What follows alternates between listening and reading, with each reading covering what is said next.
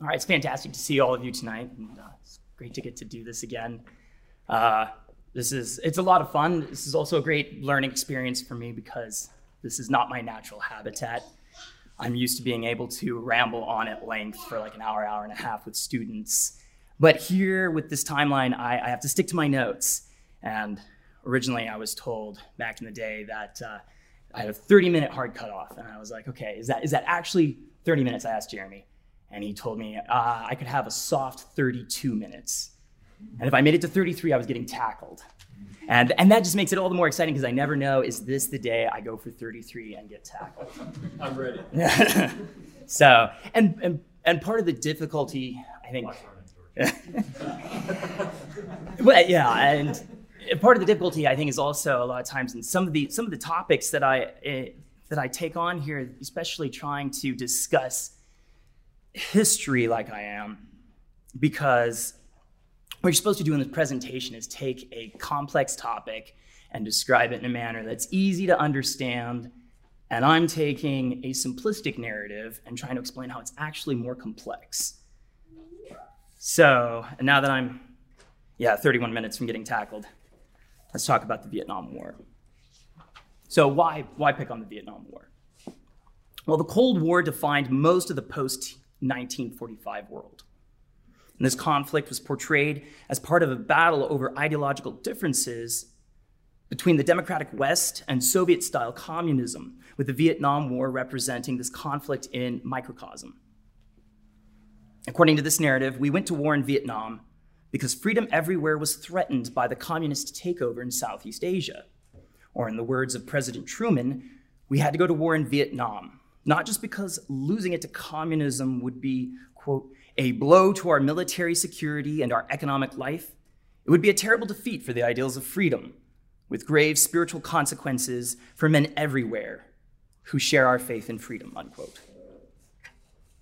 Now, it's, it's widely known that the U S took the conflict over from the French in nineteen fifty-four, when after their defeat at the Battle of Dien Bien Phu, the French withdrew their military and left Vietnam as a protectorate of the United States.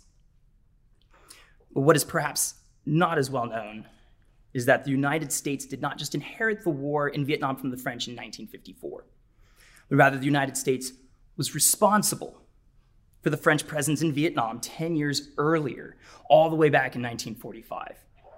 And that the U S then provided the necessary military and financial support to keep the French in Vietnam all the way through to their slow defeat and withdrawal. Furthermore, the United States did not support the French in nineteen forty-five in order to stop communism, but in order to help prop up the tottering French empire, because the French were deemed a necessary partner in the coalition to prevent Soviet expansion in Europe. And fears of Vietnamese communism would come several years later. But in nineteen forty-five, Vietnamese independence was just a pawn the U S was willing to sacrifice on the greater geopolitical chessboard. And so tonight, I would like to provide an overview of these events that led to the U S enabling and supporting French imperialism in Indochina, and hopefully then provide a context for the later U S war there. So to back it up a bit, Vietnam first caught France's eye in the mid nineteenth century. Wedged between the British-controlled markets to the north and the south, Vietnam was strategically and financially valuable. The first French troops landed in Vietnam in eighteen fifty-eight, and after fierce resistance, the French finally managed to achieve military control over the region in eighteen ninety-seven, nearly fifty years after the initial invasion. It took them fifty years to conquer Vietnam. The French colonial administration then, in a revolutionary act, took direct control over and began restructuring all aspects of the Vietnamese economy and society in order to make it financially independent from the mother country while reaping its rich resources, leaving its inhabitants destitute. Historian Barbara Tuchman remarked that the French rule in Indochina at this time has been seen as the most exploitative European colonization in Asia. Much of the history of the colony can be summed up as brutal French pacification, followed by unsuccessful Vietnamese revolts, followed by brutal pacification. However, the Vietnamese response to French rule was quite complex, interestingly enough. Some of the Vietnamese favored collaboration and grew wealthy off the empire, adopting French culture as their own. And even Vietnamese nationalists who despised this native bourgeoisie did not reject the French entirely and denounced French imperialism with the logic and rhetoric of the French intelligentsia. I find them quoting Rousseau, Voltaire, and Victor Hugo in Vietnamese political tracts. But French imperial status, indeed the status quo of all empires everywhere, came under attack with the sudden outbreak and resulting ravages of World War One. And the United States was brought into the war to provide France and Britain with military assistance. But President Woodrow Wilson had a far grander aim than just helping to prop up the European ancien regime. Wilson announced that if the U S was going to participate, then the war would be fought to make the world safe for democracy. I quote, "National aspirations must be respected. Excuse me. Peoples may now be dominated and governed only by their own consent," unquote. Colonized nationalists everywhere heard Wilson's words with hope and excitement and rushed to the Paris Peace Conference in order to help participate in redrawing the global map. And among those petitioners at Paris was a young Vietnamese man who went by the name Nguyen Ai Quoc, but who would be forever remembered as Ho Chi Minh. Excuse me. Oh, he was a fascinating character. He was well educated, and he'd fled Indochina after supporting a peasant tax revolt, and he then spent the next thirty years traveling the world, working numerous jobs, including as a pastry chef under a famous French chef at the Carlton Hotel in London. And he spoke nearly fluent English, French, Russian, and Chinese. So Ho and his colleagues, they arrived at the peace conference, but not with the goal to dismantle the French Empire, but to hold France to her republican values. Hundreds of thousands of colonial inhabitants had fought bravely in the trenches of Europe, with nearly two hundred thousand dying in the name of France. And their hope at the conference here was that France would reward them for their sacrifice with reformist policies, granting them greater autonomy within the empire. Ho said, quote, "I am eager to learn and hope to serve France among my compatriots," unquote. In various assemblies, the Vietnamese quoted Woodrow Wilson's fourteen points and the right to self-determination. But despite the Allies' noble rhetoric, uh, their governments were more interested in applying decolonization to Germany. And Ho quickly began to realize that Wilson's message was never going to be applied universally. And in response, Ho began to make common cause with more radical nationalists in Paris. Ho's eloquence then caught the attention of the French Socialist Party, who invited him to join. The French Socialists listened sympathetically to his speeches for liberty in Vietnam, but ultimately, they were more interested in the political struggles within France and not in the far-flung reaches of the empire. Unable to convince them to turn words into action, Ho left and turned to the only other political group passionately preaching a universalizing anti-colonial message, the Soviet revolutionaries. Ho then traveled to Moscow, but yet again, he was disappointed.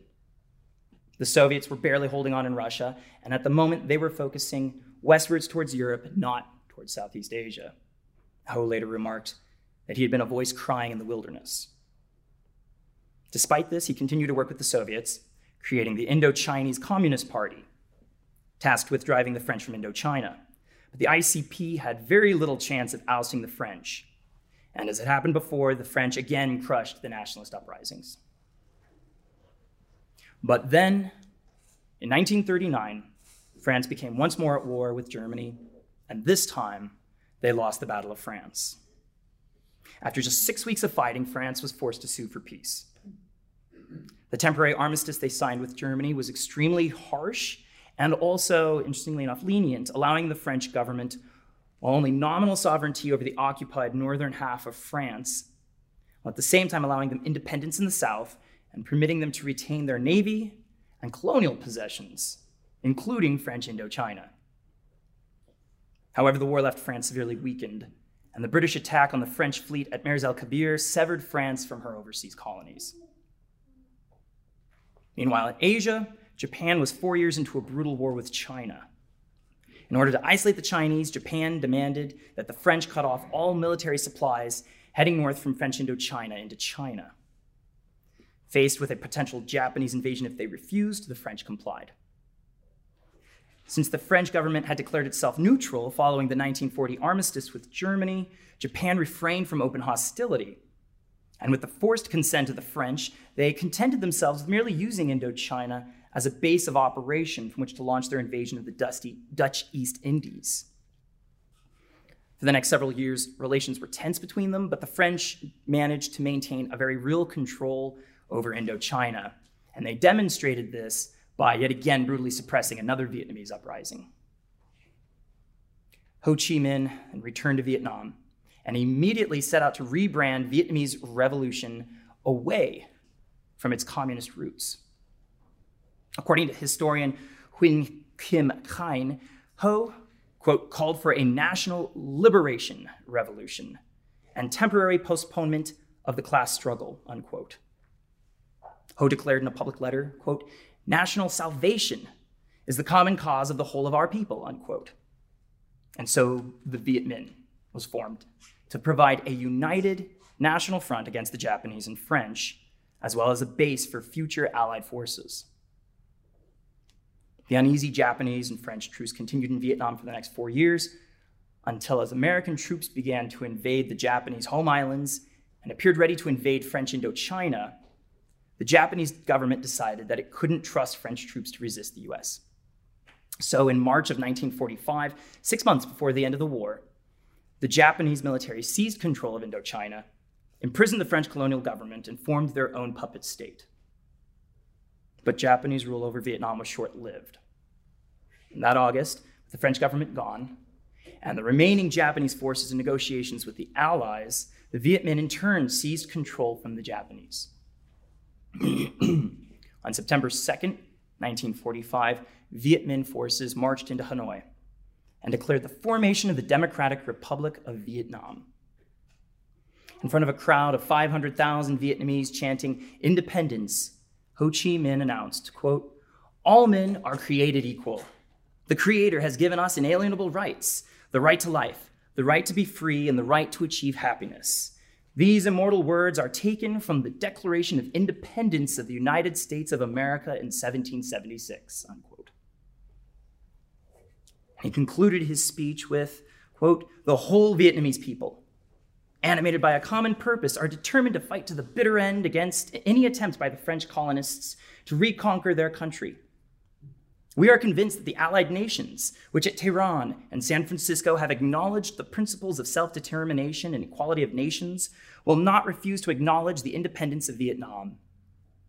A people who have courageously opposed French domination for more than eighty years, a people who have fought side by side with the Allies against the fascists during these last years, such a people must be free and independent, unquote. And Ho was right to think that he could find support from America. President Roosevelt, unlike Woodrow Wilson, genuinely seemed committed to ending European imperialism. According to his son, F D R confided to him at the Casablanca conference, quote, don't think for a moment, Elliot, that Americans would be dying in the Pacific tonight if it hadn't been for the short-sighted greed of the French and the British and the Dutch, unquote. Roosevelt firmly believed that the competition between the colonial empires of Europe was responsible for both World War One and World War Two. Uh, and until they were dismantled, they would threaten all future attempts at peace.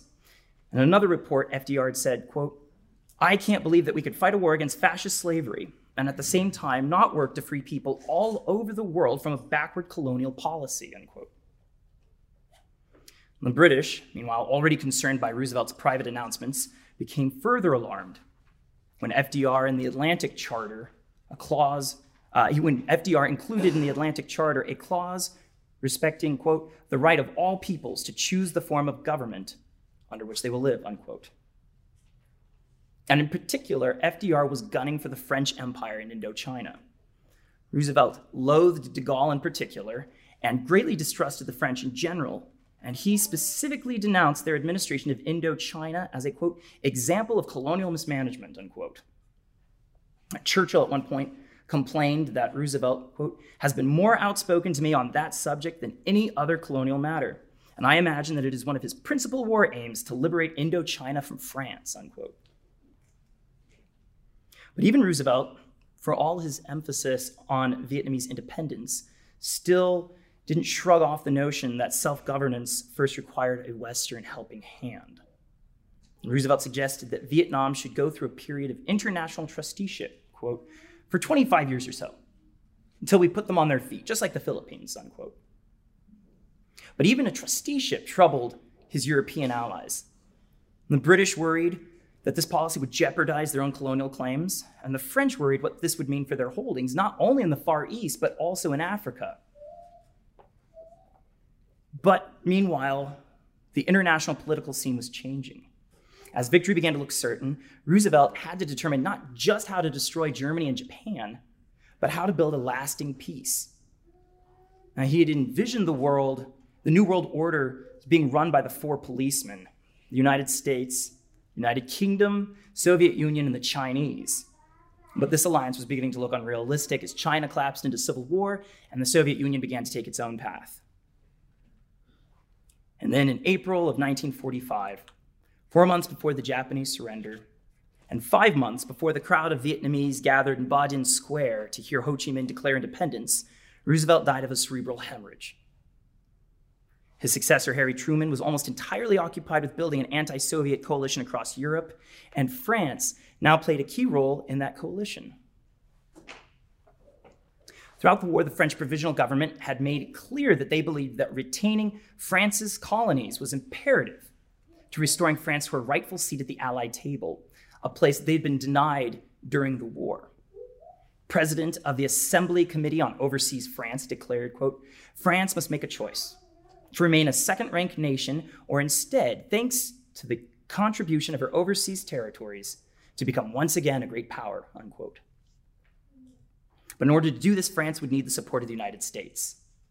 And as one French official remarked to his colleague, quote, nothing will or can be done in Indochina without their agreement, at least tacit, unquote.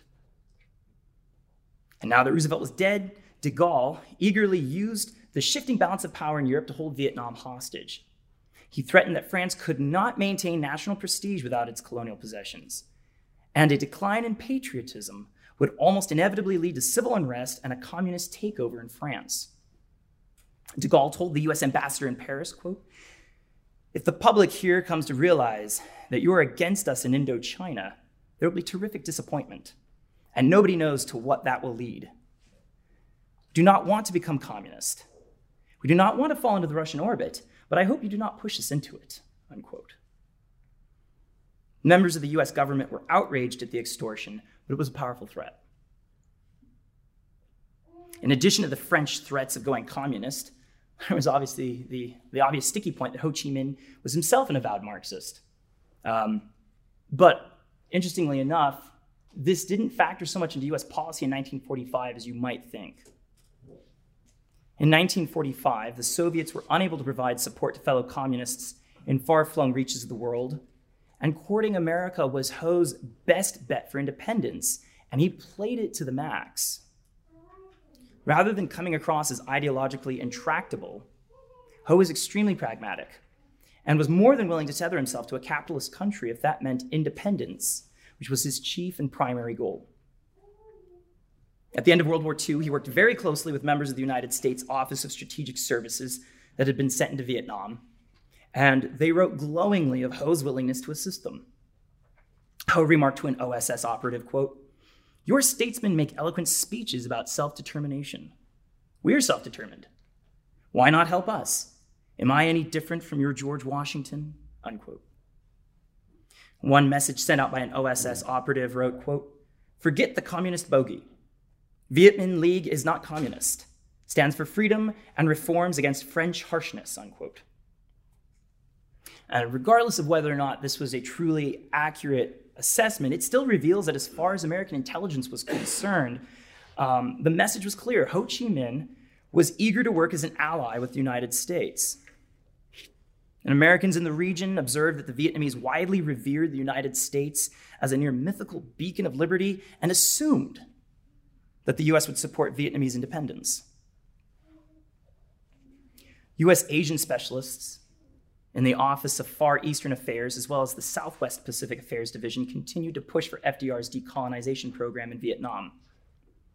But elsewhere in Washington, the Truman administration was cozying up to France and Britain and now openly supporting imperialism. The U S Secretary of State informed the French foreign minister that, quote, the record is entirely innocent of any official statement of the U S government questioning, even by implication, French sovereignty over Indochina, unquote. No one spoke out when de Gaulle announced at a press conference, quote, the position of France in Indochina is very simple. France means to recover its sovereignty over Indochina, unquote. And when de Gaulle mentioned privately to Truman that he would be willing to discuss future independence for French colonies, Truman replied that he was not opposed to the French returning to Indochina. Later that same month, O S S officials in Vietnam sent a message to Truman from Ho Chi Minh requesting that the Viet Minh be involved in discussions regarding Vietnam's future. Truman sent no reply.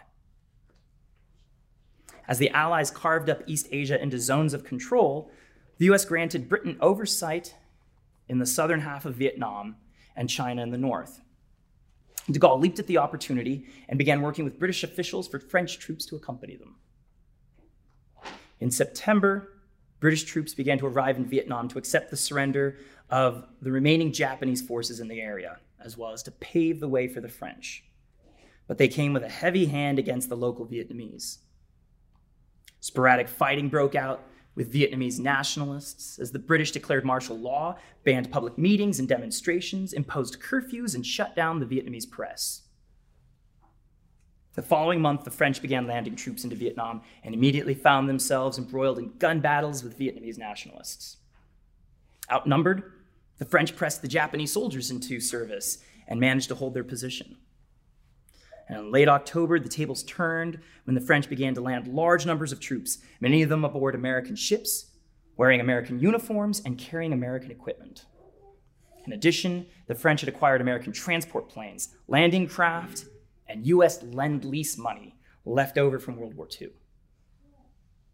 Ho still wrote to the sec- U S Secretary of State, as well as President Truman, urging them, quote, what we ask has been graciously granted to the Philippines. Like the Philippines, our goal is full independence and full cooperation with the United States, and we will do our best to make this independence and cooperation profitable to the whole world, unquote. And in both cases, Ho again received no reply. As French forces began to make inroads north, Ho pushed for a negotiated settlement. And by March of nineteen forty-six, he managed to achieve a ceasefire with the French. He then traveled to Paris to discuss a compromise to Vietnamese independence, but French officials were intransigent, while French military commanders back in Indochina, acting on their own initiative, attempted to sabotage the peace talks at every turn by doing anything within their power to provoke the Viet Minh. Again, Ho reached out to the American government, telling a journalist, quote, your country can play a vital role for peace in Southeast Asia. The memory of Roosevelt is still strong. You never had an empire, never exploited the Asian peoples. The example you set in the Philippines was an inspiration to all of us. Your ties with France are strong and durable, and you have a great influence in this country. I urge you to report to your people the need there is to swing the balance towards peace and independence before it is too late for all of us. Do not be blinded by this issue of communism. Independence is the motivating force, not communism. On the issue of independence and the unity of North and South, we are all in agreement, communists, Catholics, Republicans, peasants, workers, unquote. And when peace talks broke down, Ho even attempted to acquire U S mediation by offering Kamsine Bay as a U S naval base. But if the French would not budge, neither would Truman. And by nineteen forty-seven, the French were once again attempting to exterminate the Viet Minh. Gradually, the French pushed the Viet Minh back from the urban centers of Vietnam and into guerrilla warfare in the northern jungles. But as the intensity of the jungle fighting increased over the next several years, the French position in Vietnam began to look less and less stable. And then in nineteen forty-nine, the Chinese Civil War resulted in a communist takeover, and civil war in Korea threatened to lead to the same there. Desperate for allies, the French, as well as the Viet Minh, began to recast the conflict in Vietnam as part of this global war between the West and communism, and it worked. Despite distrusting Ho, China and the Soviet Union agreed to send him money and supplies, while the United States, eager in turn for French support in Korea, began sending over U S bomber planes, artillery, napalm, and ammunition to the French in Vietnam. And this was then followed by President Truman approving one hundred million dollars being sent to the French, which by nineteen fifty-two turned into three hundred million dollars. And two years later, it was nearly one billion dollars. Before the French defeat, the United States would end up covering over seventy-five percent of the French war effort, a war that the French would eventually lose and which the U S would then end up fighting on its own. What was supposed to be a simple French colonial venture in Vietnam had now escalated into a war being waged against global communism, costing billions of dollars and hundreds of thousands of lives. The war in Vietnam was now too big to fail, and U S politicians could not figure out how to pull out without losing face. As the Defense Department later stated in the Pentagon Papers, quote, "The U S became virtually a prisoner of its own policy," unquote. And that is how the United States become, became committed to fighting a brutal war in Southeast Asia, when at its inception, the United States had no interests and no enemies there. And so, for a takeaway from all of this, from this story here, I think it, we need to realize that the real and formal reasons being given for fighting war are often two very different things, and that we ought to be distrustful of narratives casting conflicts as a clash between civilizations. Politicians are all about trying to establish an ideological cause for the wars they get us into. And often the one that sticks doesn't emerge until after the war has already gotten underway. Like World War One didn't become a war to make the world safe for democracy until it was almost over. And the more modern example of "they hate us for our freedoms" is one of the most banal attempts at trying to provide just such a narrative. We need to be aware that these wars are not inevitable, that they're the product of years of politicians crafting policy based on utilitarian compromises and backdoor political dealings. And that then when our politicians find themselves prisoners of their own policies, that is how the U S ends up losing one hundred sixty-eight billion dollars and fifty-eight thousand dead in Vietnam, where both sides were originally friends. I think at the very least, that should cause some gut-level skepticism when we're presented with the next war, whether that's with China, Iran, or Russia. Thank you.